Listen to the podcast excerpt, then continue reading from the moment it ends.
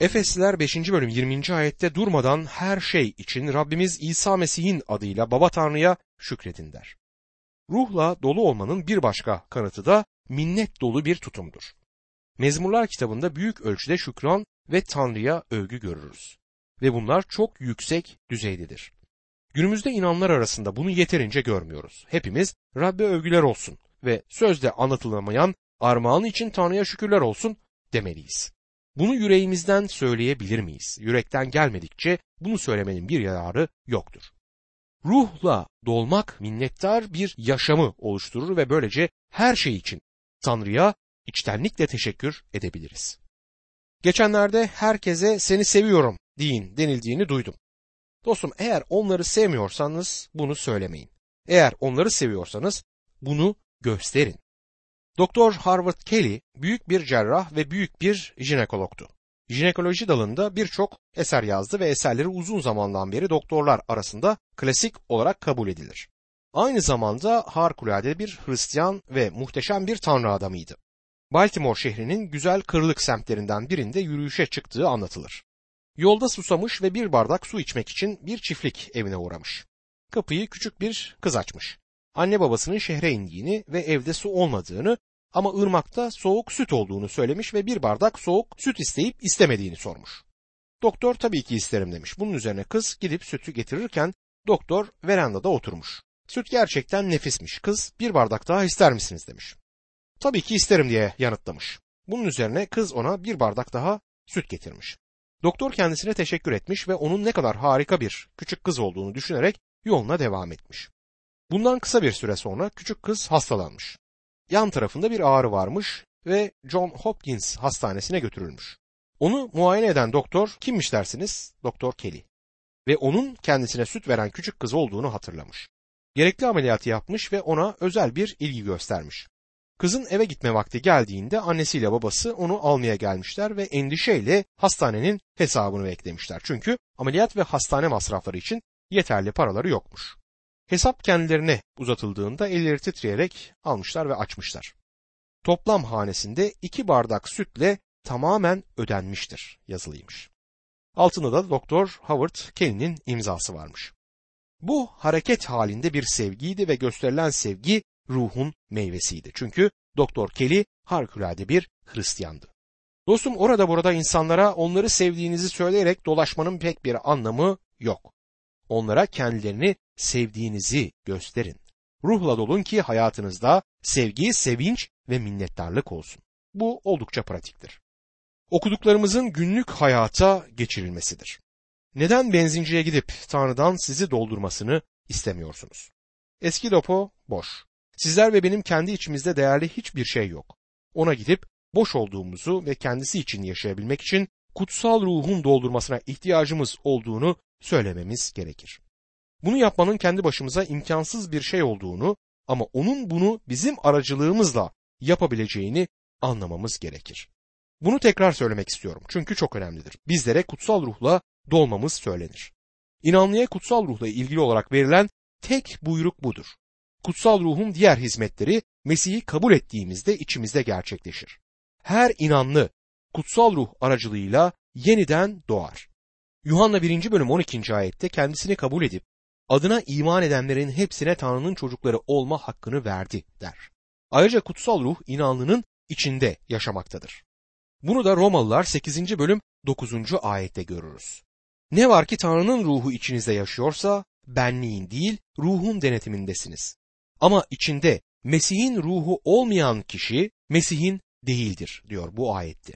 Ve inanlı kutsal ruh tarafından mühürlenmiştir. Efesler 1. bölüm 13. ayet bize bunu söyler ve şöyle der. Gerçeğin bildirisini, kurtuluşunuzun müjdesini duyup ona iman ettiğinizde siz de vaat edilen kutsal ruhla onda mühürlendiniz. Ayrıca inanlı kutsal ruhla vaftiz edilmiştir. 1. Korintiler 12. bölüm 13. ayet bu vaftizle ilgili şöyle der. İster Yahudi, ister Grek, ister köle, ister özgür olalım, hepimiz bir beden olmak üzere aynı ruhta vaftiz edildik ve hepimizin aynı ruhtan içmesi sağlandı. Kutsal ruhun bu dört hizmeti inanlının Mesih'e güvendiği anda gerçekleşir. Bunların hepsi bizim için gerçekleştirilmiştir. Bize bırakılan tek şey kutsal ruhla dolu olma buyruğuna itaat etmektir. Efesliler 5. bölüm 21. ayette Mesih'e duyduğunuz saygıdan ötürü birbirinize bağımlı olun der. Bağımlı olun diye tercüme edilen teslim olun sözü ilginç bir sözdür. İtaat etmek anlamına gelmez. Elçi Paulus Tanrı çocuğunun kilisede herhangi bir rütbesi olduğunu düşünen birinden emirler alan bir er olduğunu söylememektedir. Emir alıyoruz ama bu emirler kurtuluşumuzun kaptanından gelir. Yeşu İsrailoğullarının bir generali olduğunu düşünüyordu. Kampın kenarında elinde çekilmiş kılıcı olan bir adam gördü. Ona yaklaşarak sen bizden misin karşı taraftan mı diye sordu.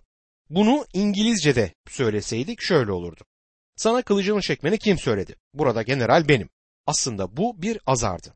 Bunun üzerine beden alıp insan olmadan önceki şekliyle Mesih şöyle der. Yeşu 5. bölüm 14. ayette. Adam hiçbiri dedi. Ben Rabbin ordusunun komutanıyım. Şimdi geldim. O zaman Yeşu yüzüstü yere kapanıp ona tapındı. Efendimin kuluna buyruğu nedir diye sordu. Yeşu yere kapandı ve hatta ayakkabılarını bile çıkarttı. Çünkü kutsal toprakların üzerindeydi. Kendisinin üzerinde bir komutan olduğunu öğrenmişti. Sizler ve ben bir komutanın altındayız. Ancak aramızdaki ilişki askeri bir ilişki değil bir sevgi ilişkisidir. Rab beni seviyorsanız buyruklarımı yerine getirin demiştir. Bence burada bir seçenek var. Eğer beni sevmiyorsanız buyruklarımı unutun seçeneğidir bu. Şimdi sizlerin ve benim kendimizi Tanrı korkusunda birbirimize teslim etmemiz gerekir. Bu yüzden daha üstün bir konumda olan birinin önünde yere kapanmamız gerektiği düşünmemeliyiz. Mesih'in korkusunda birbirimizle alçak gönüllü bir şekilde yaşamamız gerektiği anlamı buradan çıkar. Dördüncü bölüm 1 ve 2. ayetlere dönersek, Paulus'un bu bölüme yaşayışımızın alçak gönüllülük ve yumuşak başlı bir şekilde olması gerektiğini söyleyerek başladığını görürüz. Burada gördüğümüzde aynı şeydir ama dördüncü bölümde size yalvarırım dediğine dikkat edin. Bu bir buyruk değildir. Sevgi dilidir. Sina'nın ateşi sönmüştür ve şimdi Mesih tarafından Kalveri'de gerçekleştirilen şeyi temel almaktadır. Tanrı'nın lütfunu temel alır. Bu nedenle Rabbin uğruna tutuklu olan ben aldığınız çağrıya yaraşır biçimde yaşamanızı rica ederim. Her zaman alçak gönüllü, yumuşak huylu ve sabırlı olun der. Mesih'e duyduğunuz saygıdan ötürü birbirinize bağımlı olun. Bunun anlamı kiliseyi yönetmeye kalkmamamızdır. Vaizler kilisedeki görevliler, kilise üyeleri hepimizin kendimizi birbirimize Mesih'e duyduğumuz saygıdan ötürü teslim etmemiz gerektiği anlaşılır. Kimse benim istediğim gibi hareket edeceksiniz. Eğer ben böyle olmasını istiyorsam böyle yapacaksınız diyemez. Böylesi bir tutum ruhla dolu bir inanmanın özelliği değildir. Tanrı korkusunda kendimizi birbirimize teslim etmemiz gerekir. Ruhla dolu olmanın bu bir başka işaretidir. Efesliler 5. bölüm 22 ila 24. ayetler arasında ey kadınlar Rabbe bağımlı olduğunuz gibi kocalarınıza bağımlı olun. Çünkü Mesih bedenin kurtarıcısı olarak kilisenin başı olduğu gibi erkek de kadının başıdır. Kilise Mesih'e bağımlı olduğu gibi kadınlar da her durumda kocalarına bağımlı olsunlar der. Bağımlı olsun diye tercüme edilmiş olan söz yine teslim olmak sözüdür. Ben bu sözün üzerinde biraz daha araştırma yaptım ve sizi şaşırtacak bazı şeyleri şimdi söyleyeceğim. Eşlere söylenen teslim olma sözü geçmişte yorumlandığından biraz farklı bir şekilde anlaşılmalıdır. Kadınlar kocalarınıza itaat edin demiyor. Teslim olmak yumuşak bir sözcüktür. Sevgi dolu bir sözdür. Kendi kocanıza Rabbe karşılık verdiğiniz şekilde karşılık vermeniz gerektiği anlamına gelir. Rabbe karşılık veriş biçimimiz önce o bizi sevdiği için bizim de onu sevdiğimizdir. Ve kendi kocalarınıza demesine dikkat edin. Teslimiyetin temeli çok kişisel, sevgi dolu bir ilişki olmalıdır. Elçi Paulus inanlara kesinlikle Hristiyan evliliğinden söz eder. Karı koca ilişkisinde agresif olan erkektir. Fiziksel olarak agresiftir. Cinsel tercihleri konusunda ısrar eden, evde agresif olan odur ekmek parasını kazanma sorumluluğu da genel olarak toplumumuzda onun üzerindedir. Ancak bunun kendisine evde bir rütbe otoritesini vermediğini söylemek isterim. Kadının kocasına bir sevgi ilişkisinde inanlının Mesih'e verdiği karşılığı vermesi gerekir. Bir gün çalışma odama kaba saba bir adam gelip karımla konuşmanızı istiyorum. Çok soğuk ve bir eşin davranması gerektiği biçimde davranmıyor dedi. Farkında değildi ama söylediği şeyler durumu aynen yansıtıyordu. Bir koca olarak başarısızlığını itiraf ediyordu. Bu tür bir karşılık almakla ne tür bir koca olduğunu gösteriyordu. Kendisine son zamanlarda ona onu sevdiğinizi söylediniz mi diye sordum. Hayır, onu sevdiğimi biliyor. Ona bunu söylemem gerekmiyor dedi. Sanmıyorum dedim. Önce siz bunu ona söylemedikçe onun size sizi sevdiğini söylemesi gerekmez. Kadın karşılık verendir ve erkek agresif olandır. Erkeğin seni seviyorum demesi ve evlilik teklifinde bulunması bir tesadüf değil. Evet diyen kadındır. Erkek seni seviyorum diyene dek hiçbir kadından bir erkeğe seni seviyorum demesi beklenmez. Bir adam soğuk bir karısı olduğunu söylediğinde bunun nedeni kendisinin soğuk bir koca olmasıdır. Olması gerektiği koca olmamaktadır. Agresif olmak kadının işi değildir. Kadının rolü tatlılıkla teslim olan bir sevgi karşılığı vermektir. Burada agresif diye kullandığım sözün karşılığı yön veren de olabilir. Mesih inanlılar topluluğunun başı olduğu gibi erkek de kadının başıdır. Peki bu hangi açıdan böyledir? Bu bir sevgi ilişkisidir ve düzen açısından kocanın baş olması gerekir. Bu bölümde düzen bakımından bir başın olduğu dört değişik alan olduğunu görüyoruz. Kadınların kocalarına tabi olmaları gerekir. Kocaların Mesih'e tabi olmaları gerekir. Çocukların anne babalarına tabi olmaları gerekir ve kölelerin efendilerine tabi olması gerekir. Bu sizi seven birisine karşı tatlı bir teslimiyet, gönüllü bir katılımdır. Bu tür bir ilişki olması gereken ilişkidir. Eğer içinde sevgi yoksa teslim olma düşüncesinin hiçbir değeri kalmaz. Evlilik danışmanlığı yapan bir dostum evliliklerde hatanın %75'inin erkeklerde olduğunu söylerdi. Sevginin ışığının yansımasını sürdüren erkektir. Neşideler Neşidesi adlı güzel kitaba gelince ah ne güzelsin aşkım ah ne güzel diyen güveydir. Ve o da sevgilim benim ve ben onunum diye karşılık verir. Önce erkek sevgisini dile getirir, kadın da buna karşılık verir. Birisinin çıkıp benim bu konuda çok idealist ve romantik olduğumu söyleyeceğini tahmin ederim. Ama Aden bahçesinde Tanrı onları bu şekilde yarattı. Tanrı işe romantik bir çiftle başladı. Adem'le Havva büyük bir ihtimalle Adem'e o kadını, Adem birisine ihtiyacı olduğunun bilincine varana dek vermemişti. Kadın bir yardımcı olarak verildi. Bu sözcüğün burada kullanılış biçimi adamın diğer yarısı olduğudur. Erkek bir karısı olmadan yarım bir adamdı. Tanrı onları birleştirmiş ve onlara Ademler değil Adem adını vermiştir. Bazı gençler vaiz ben o tür biri değilim, ben bir kahraman değilim diyecektir. Tanrı'nın hiçbir zaman her kızın size aşık olacağını söylemediğini belirtmek isterim. 99 kadın sizi ilginç bulmayıp geçebilir. Ama bir gün sizde pırıltılı bir zırhın içindeki şövalyeyi gören bir kadın olacaktır.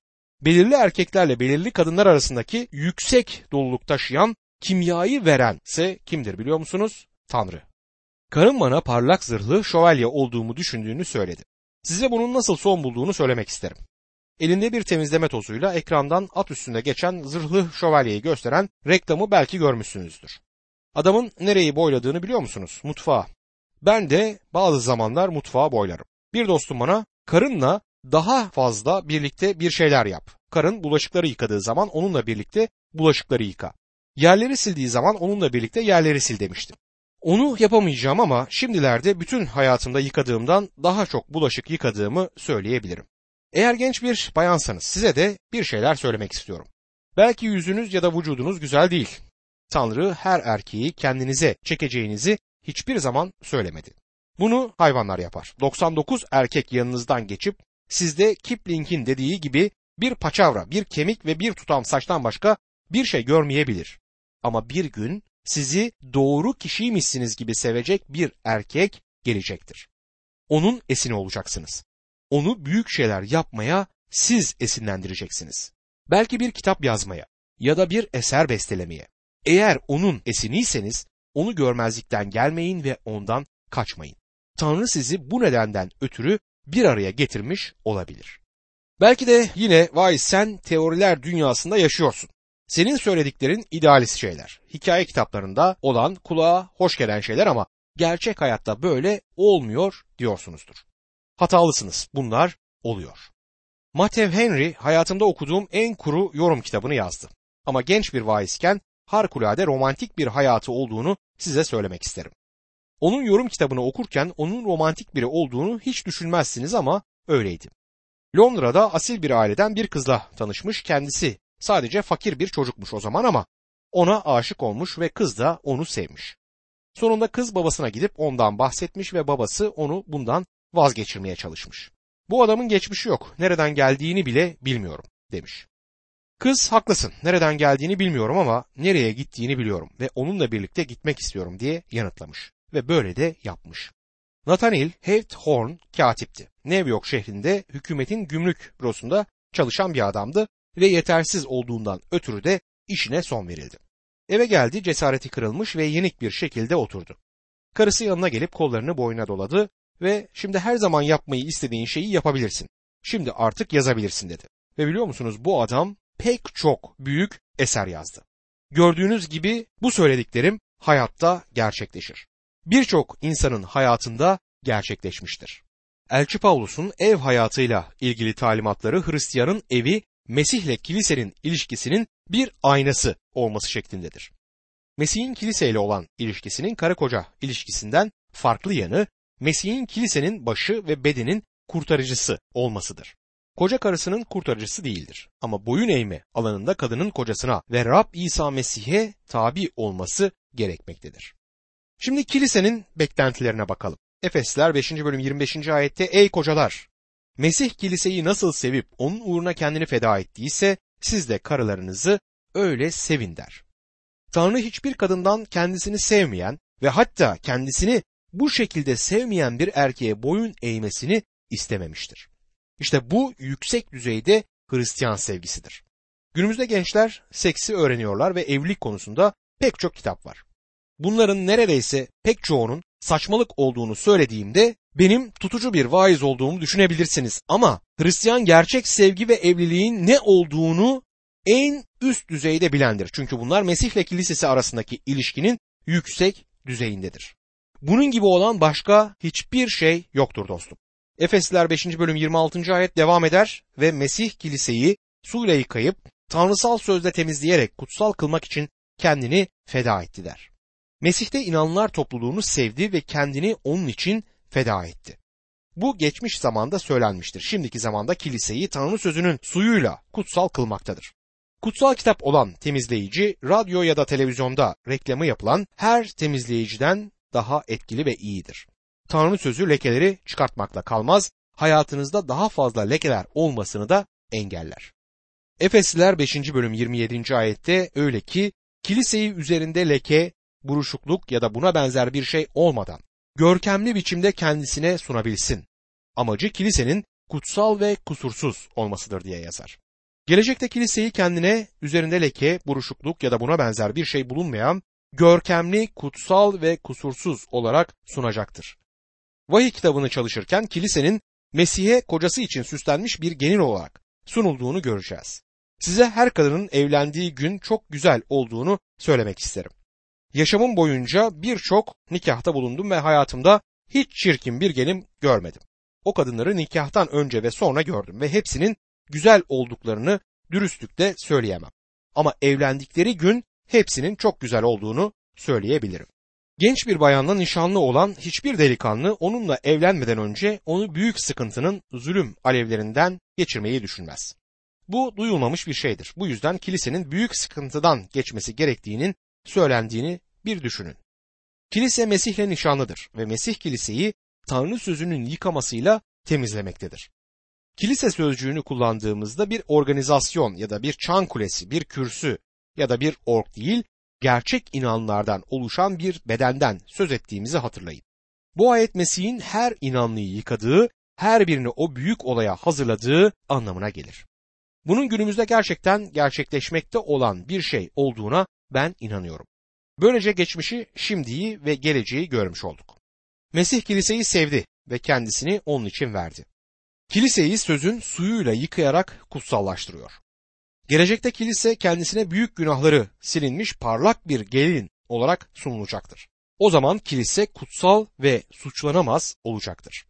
Efesliler 5. bölüm 28 ila 33. ayetler arasında aynı biçimde kocalar da karılarını kendi bedenleri gibi sevmelidir. Karısını seven kendisini sever. Hiç kimse hiçbir zaman kendi bedeninden nefret etmemiştir. Tersine onu besler ve kayırır. Tıpkı Mesih'in kiliseyi besleyip kayırdığı gibi. Çünkü bizler onun bedeninin üyeleriyiz. Bunun için adam annesini babasını bırakıp karısına bağlanacak. İkisi tek beden olacak. Bu sır büyüktür. Ben bunu Mesih ve kiliseyle ilgili olarak söylüyorum.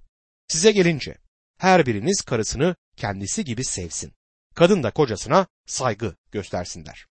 Elçi Paulus'un bu iki konuyu nasıl bir araya getirdiğini ve karı koca, Mesih ve kilise ilişkisini birbiriyle bağlantılı olarak nasıl kullandığını görebilmemiz için bu parçanın tamamını aktardım.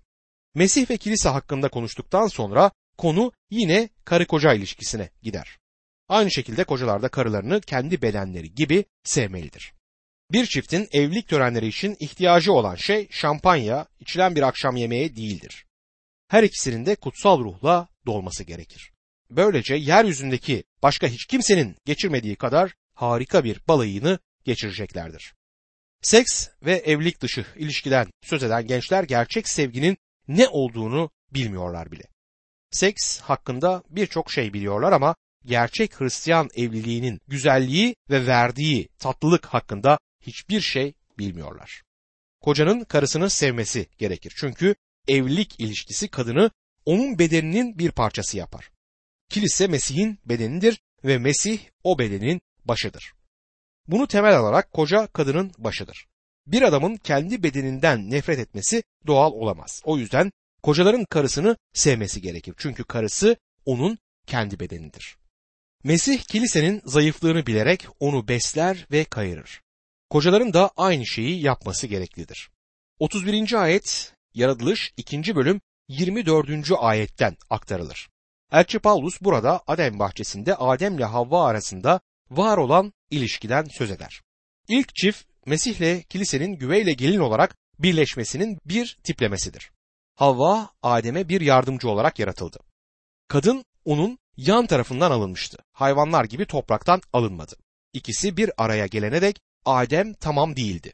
Tanrı onu biçimlendirdi ve Tanrı onu Adem'e getirdiğinde onun yaratılmış en güzel şey olduğunu düşünüyorum. Şakacı biri kadının erkekten daha güzel olduğunu çünkü Tanrı'nın Adem'i yaparken pratik yapmadığını ama kadını yaparken deneyim sahibi olduğunu söyledi. Kadın adam için bir yardımcıydı. Onun eksiklerini tamamlamaktaydı. Onun için yaratılmıştı ve ikisi bir oldular. İbranice'de erkek için kullanılan sözcük is ve kadın için kullanılan sözcük ise ishadır.